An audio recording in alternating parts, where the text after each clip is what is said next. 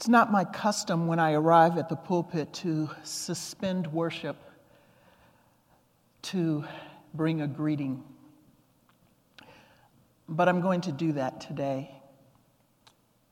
I want to thank Dean Legron for, I love saying that, for this invitation back to my Kentucky home. And while I lament not being in Estes Chapel before the renovations, I'm grateful to gather again among colleagues and friends. Time certainly does not permit me to greet everyone personally, so I'm going to instead turn the spotlight on a former student of mine, not from Asbury, but from Fuller Seminary in Pasadena, California. To want to thank you for being here today. Some of you may know that I have returned to the Midwest this summer to care for my mother as her health declines. And truly, my worlds are colliding as among my colleagues at Wesley Seminary at Indiana Wesleyan University are many Asbury alums. So I have found my home again among the Wesleyans, and I am very grateful to spend this weekend, this time with you. Thank you. Pray with me as I share a few words on this question that was asked by Elton John. Let the words of my mouth and the meditations of each and every heart here be acceptable in thy sight, O Lord, our rock and redeemer. Amen. Four decades ago, Elton John set these words to music Torn from their families, mothers go hungry to feed their children, but children go hungry. There's so many big men, they're out making millions when poverty profits just blame the children. If there's a God in heaven, what's he waiting for? If he can't hear the children, then he must see the war. But it seems to me that he leads his lambs to the slaughterhouse and not the promised land, dying for causes they don't understand. We've been taking their futures right out of their hands. They need the handouts to hold back the tears. There's so many crying, but there's so few that hear. If there's a God in heaven, well, what's he waiting for? If there's a God in heaven, What's he waiting for? In any culture, at any time, when adversity strikes, practicality demands a response to the question if there's a God in heaven, what's he waiting for? As urban anxiety, technology, and greed reach non urban places, and expediency cause the shots one begins to wonder if there's a God in heaven, what's he waiting for in times like these? The burden of urgency can outweigh any, any hint of hope, and the question is not far behind. If there's a God in heaven, what's he waiting for? Dare we who gather in his name prepare a way believing that God still shows up? As time keeps slipping into the future, can we expect a word of promise to be fulfilled in our lifetime? People aren't good with delay. Last year's miracles mean little during today's crisis. And let's not call it a desire to be entertained, just a desire to have the same experience as the old folks. Now, stay with me here. By old folks, that's a relative term. The first time I was called an old folk, I was 21. A group of sixth graders were trying to figure out how old I was when someone shouted out, You aren't supposed to ask old people how old they are. By the same experience of the old folks, I'm thinking that every generation desires its own escape from the sea, pillar of fire, deliverance from oppression, military massacre. We want God to show up and show out in our lifetime. And from time to time, God is known to resorting to dramatic display, big fish, fiery furnaces, divine decrees for wilderness worship retreats, political unrest, forcing, uh, forcing the ruling party to recognize the instability among their working class, negotiations between united forces and senior officials who fail to associate the quality and quantity of production with the health hygiene, and good humor of their line workers. OnStar directions to detour to a desert through a dry sea canyon, a sea ripped in two, walls of water standing up and lying down, bogged down Egyptian Humvees, a lonely human hand stretched out twice, and a shore strewn with dead troops. It's enough to make Anderson Cooper, Shonda Rhimes, and YouTube enthusiasts mouthwater. No wonder the children of Israel recount their pilgrimage of pain and hope with passion and regularity. It's a verbal equivalent of a Netflix binge. The old folks talked about plagues and protest and protection, but rescue and release seems so last generation. The people need to begin reconstruction today. Hashtag Black Lives Matter, hashtag Me Too, hashtag Lock Her Up. It's amazing how quickly the reformers become institutionalists in the eyes of everyone else. People just aren't good with delay. So Peter's words sound eerily contemporary. Don't let it escape notice, dear friends, that with the Lord, a single day is like a thousand years, and a thousand years is like a single day. Now, having heard Fred Long on Sunday, I'm not going to get into the mechanics of Jesus' return. Only here to say, with having read, read Ruth Ann Reese's commentary on Peter, that the question here is about delay if there's a God in heaven, what's he waiting for? Because the response of the people seems to be if Jesus is not coming back, then there's no judgment to worry about. So the ungodly behavior escalates, and it seems there are no consequences, so I can do whatever I want to do. And the people begin, everyone, to do what is right in their own eyes. It's the same old story all over again. We're not the first to be impatient with waiting. Recently liberated slaves in ancient Israel rushed to build a golden calf to worship when God and Moses were contracting a society of holiness which the ancient world had never ever seen. And then their descendants asked for a king, and God graciously stepped aside to give them the human ruler they demanded.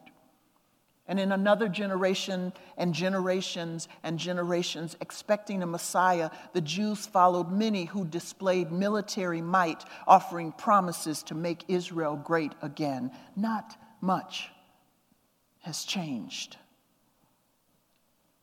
from the promises recorded in Genesis, we learn over and over again that God speaks a faithful word in response to humanity's desire for something more than God's everything.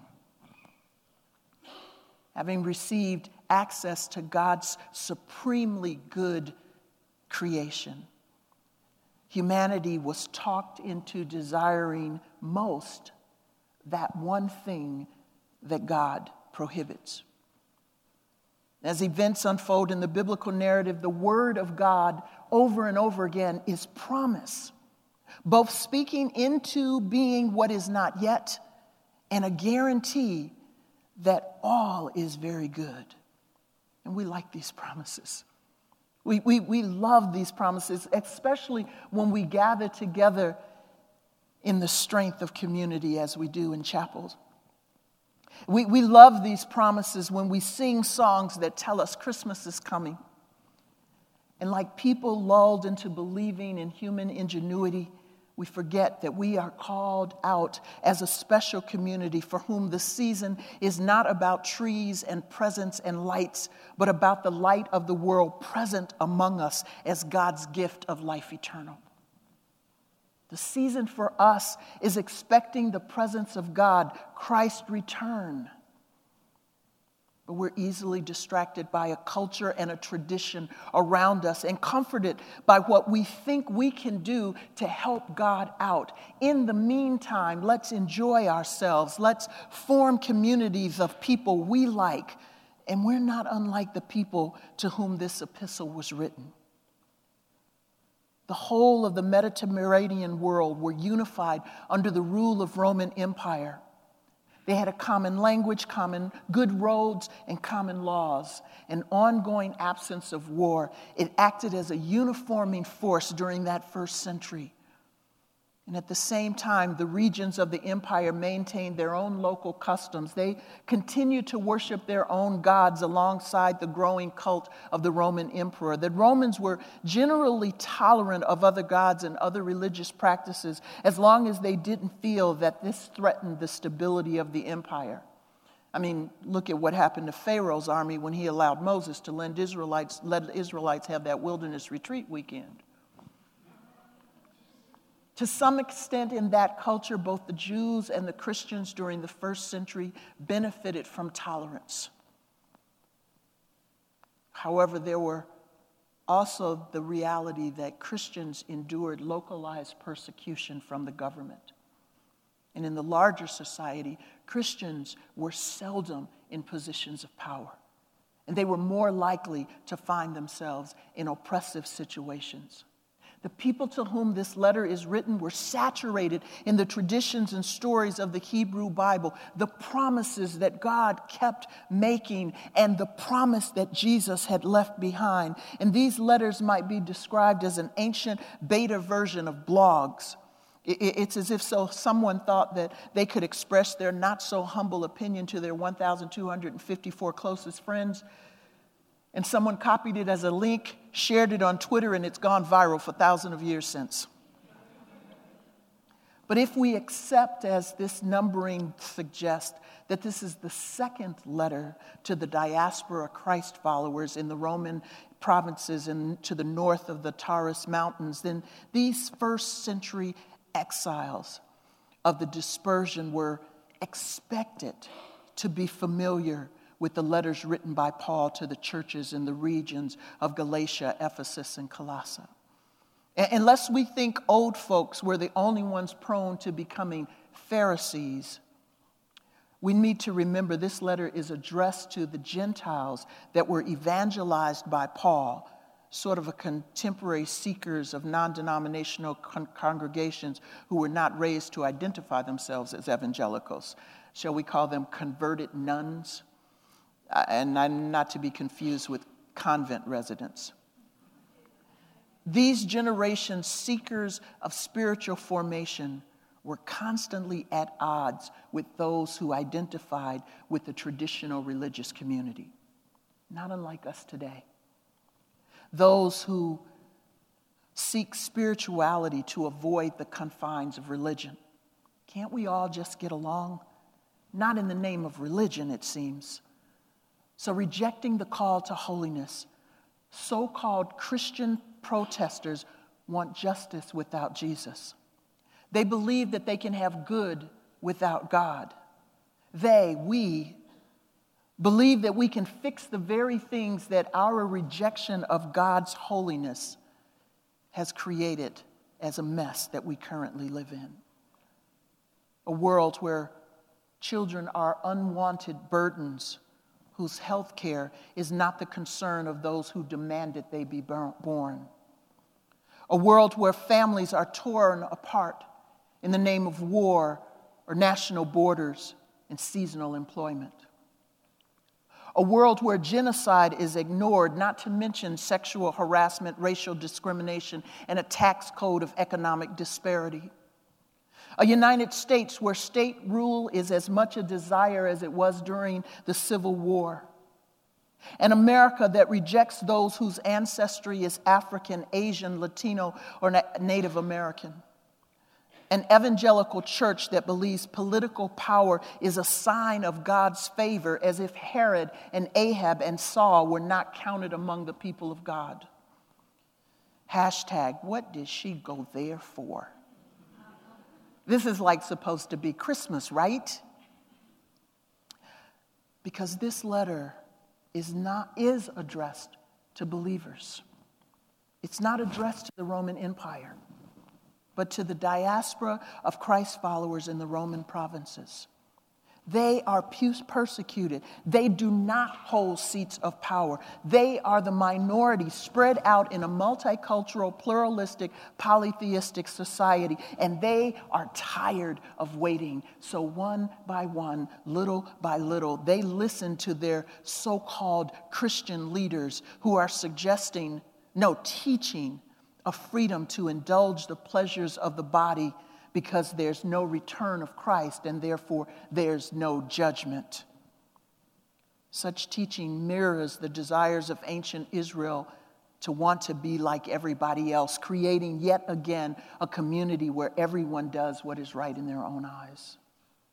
And to this, Peter responds The Lord isn't slow to keep his promise, as some think of slowness but he is patient toward you, not wanting any to perish, but all to change their hearts and lives. Talk about turning the tables upside down. This delay of God's judgment is evidence of God's grace. Who would have thought?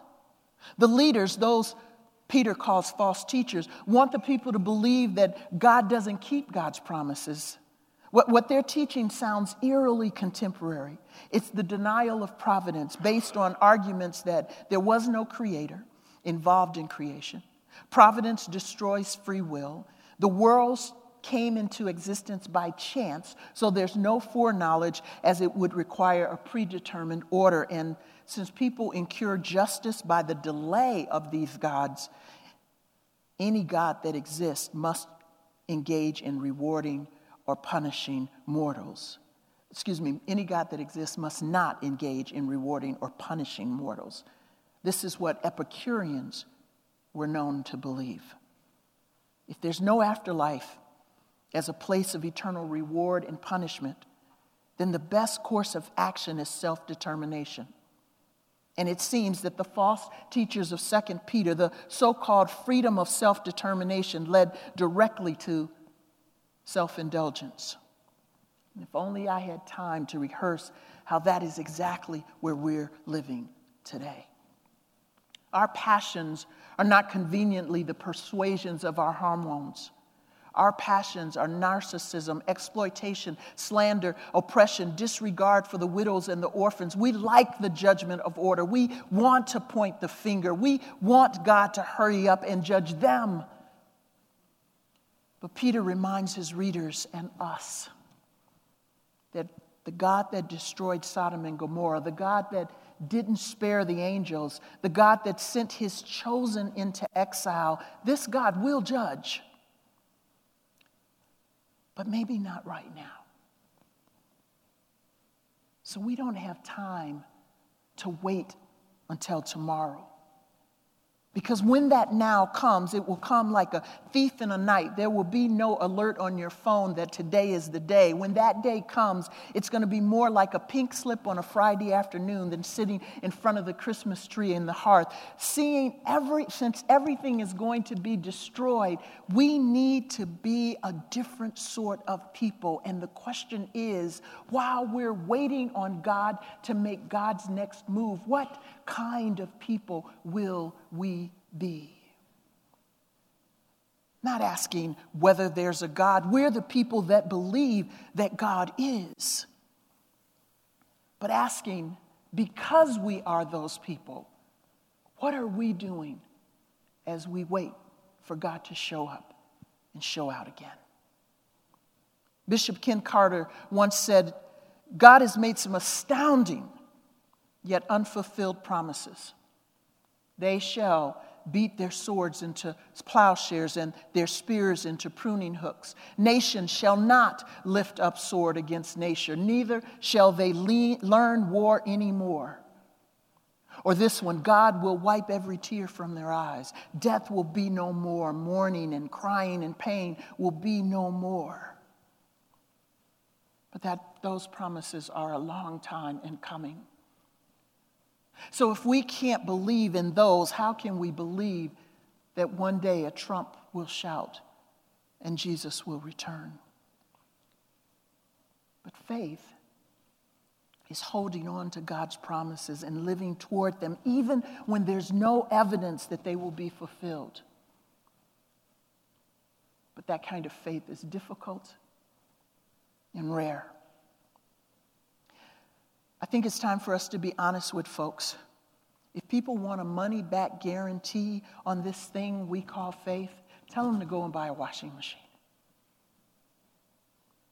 Because the circumstances of this world are causing people who are looking at the church to ask the question Elton John put to music If there's a God in heaven, what's he waiting for?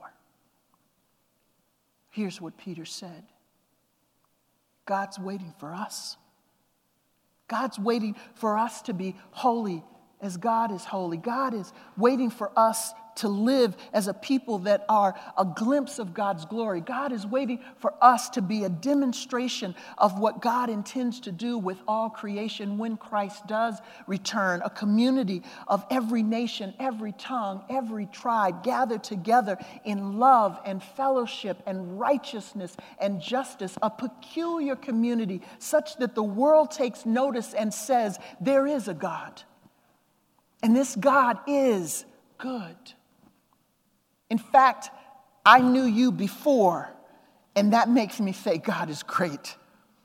Because I've seen what God has done in your life, in your community, in your church, in your denomination, in your country. When will we be such a demonstration? Because what God is waiting for is for us to keep the promises we made to God. Ellen Davis from Duke once pointed out how Abraham responded when God said he was going to destroy Sodom and Gomorrah. It's actually the same response that Moses made when God said to Moses, Your people down there on the other side of the mountain. It, wasn't that Abraham and Moses said, You know, I'm so glad you're going to take care of them, God. They are a thorn in my flesh. I'm just tired of their sinfulness and their, their idolatry and, and they're asking all of these questions. And, and yes, God, destroy them. That was not their response. Their response was to appeal to God's favor, appeal to God's grace, appeal to God's holiness, and to say, Don't destroy them. What do you pray when you look at the news and the other party has the microphone? What do you pray when you're sitting at the dining room table with someone who voted the wrong way in the last election? What do you pray when you lose the election? When the conference vote doesn't go your way? When the denomination decides against you? Do you pray that God would come immediately to destroy them? Because God is patient to recover them, whoever we say they are. But God is also patient with us. God is waiting for us to do what we said we would do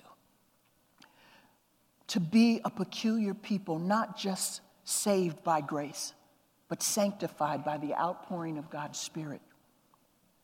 Christianity requires more recognizable behavior than a Christ like claim to follow Jesus.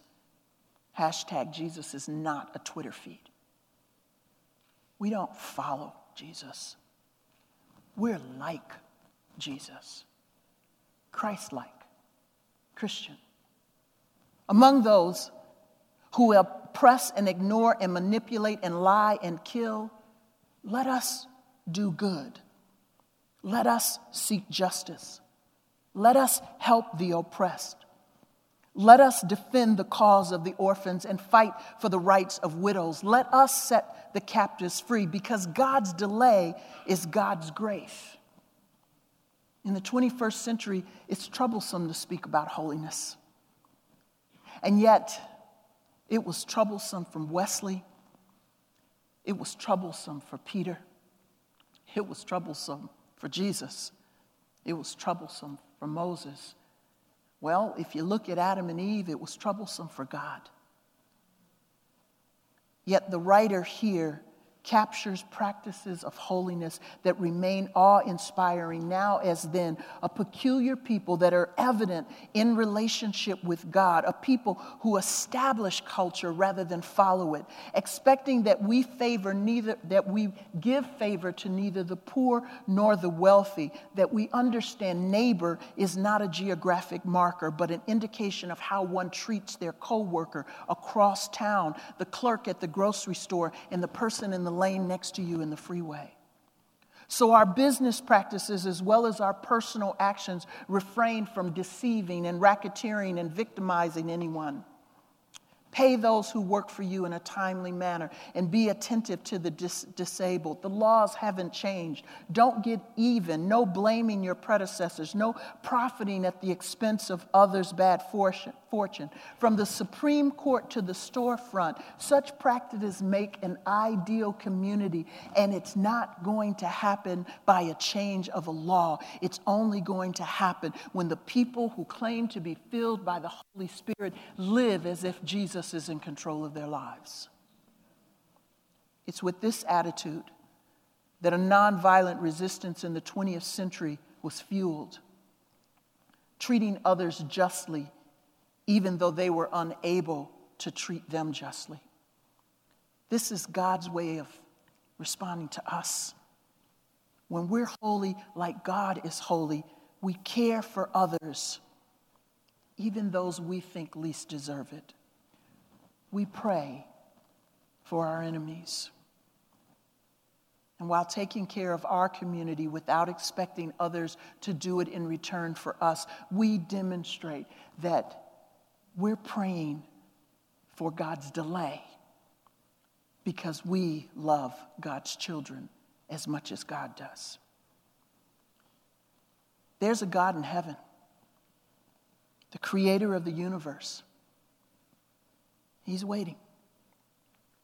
The God who rescued the enslaved Israelites in ancient Egypt and enslaved Africans in 19th century Britain and the United States and enslaved humans across the country in the 20th century, he's waiting. This God, whom Jesus reveals as Father, is waiting. The God who believes in humanity's capacity to practice righteousness is waiting. The God who makes promises is waiting. This season is a reminder for us to do what God is doing. So, to borrow the phrase, there is a God in heaven. And the answer to the question is simple He's waiting for us. Or more specifically, He's waiting for you and me we are who God is waiting for. Amen.